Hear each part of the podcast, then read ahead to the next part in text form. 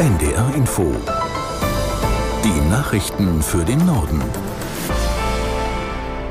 Um 9.30 Uhr mit Felix Sprung.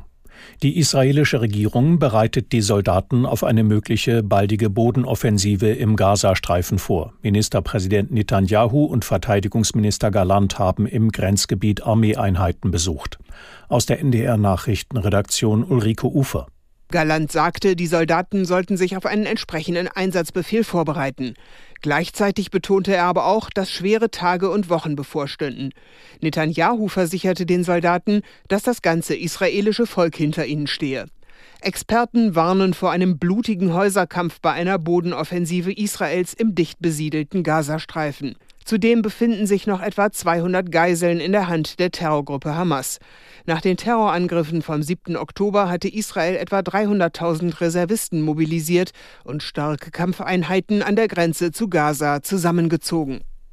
Nach Zusammenstößen an der Grenze zum Libanon will Israel die Stadt Kiryat Shmona evakuieren.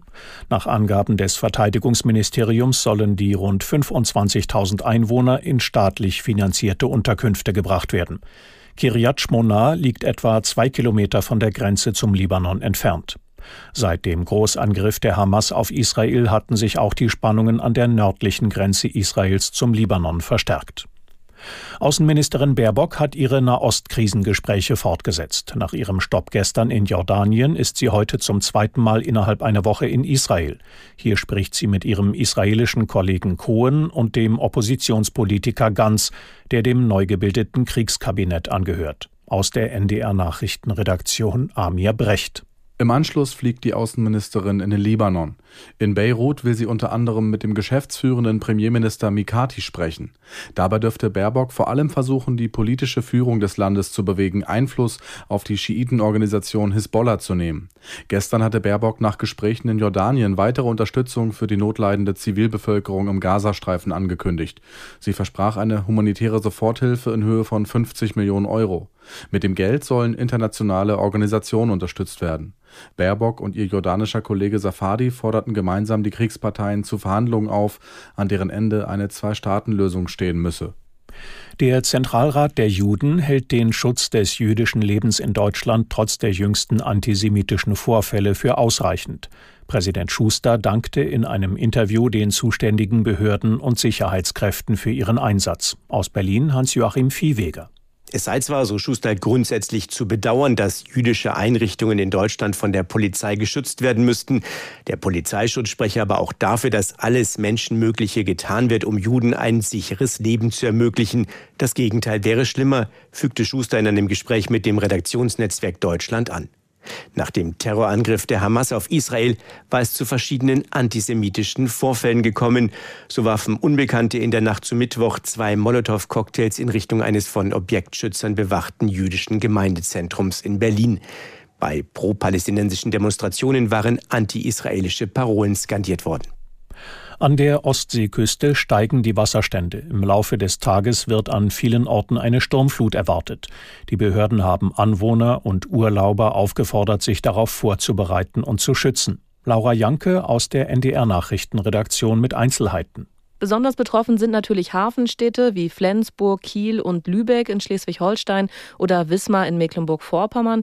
Hier stehen schon einige Straßen unter Wasser und die Pegelstände sollen im Laufe des Tages noch steigen und zwar um bis zu zwei Meter über dem normalen Stand. In vielen betroffenen Regionen wurden deshalb Sandsäcke ausgegeben.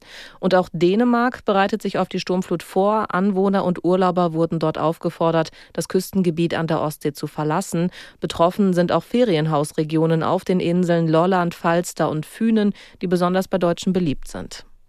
Der Bundestag hat die Regeln für Lobbyisten verschärft. Sie müssen künftig zusätzliche Angaben machen, warum sie auf bestimmte Gesetzgebungsvorhaben Einfluss nehmen wollen. Aus Berlin Bianca Schwarz. Es geht in erster Linie um Transparenz. Wer will was und warum? Vertreter von Lobbyverbänden sollen in Zukunft zum Beispiel angeben müssen, auf welches konkrete Gesetzgebungsvorhaben sie Einfluss nehmen wollen. Die Kernpunkte ihrer Forderungen müssen sie dann im Lobbyregister veröffentlichen. Sollten Minister oder Abgeordnete ins Lager der Lobbyisten wechseln, müssen sie künftig aktuelle und frühere Ämter und Mandate offenlegen. Die bisherige Möglichkeit, Angaben zur Finanzierung zu verweigern, wurde gestrichen. Kritik an der Regelverschärfung des Lobbyregisters kam unter anderem von Norman Löckel von der Antikorruptionsorganisation Transparency Deutschland.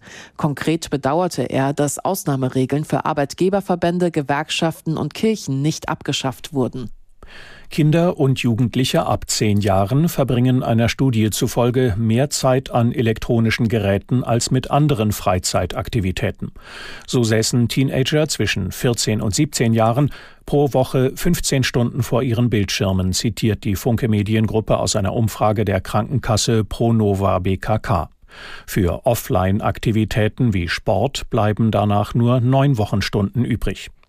Bei den 10- bis 13-Jährigen halte sich die Mediennutzung noch in etwa die Waage. Sie nutzten pro Woche fast elf Stunden elektronische Medien und seien zehn Stunden zum Spielen oder Sport analog unterwegs. Für die repräsentative Studie Junge Familien 2023 hat die Krankenkasse Pronova BKK 1000 Haushalte mit mindestens einem Kind befragt.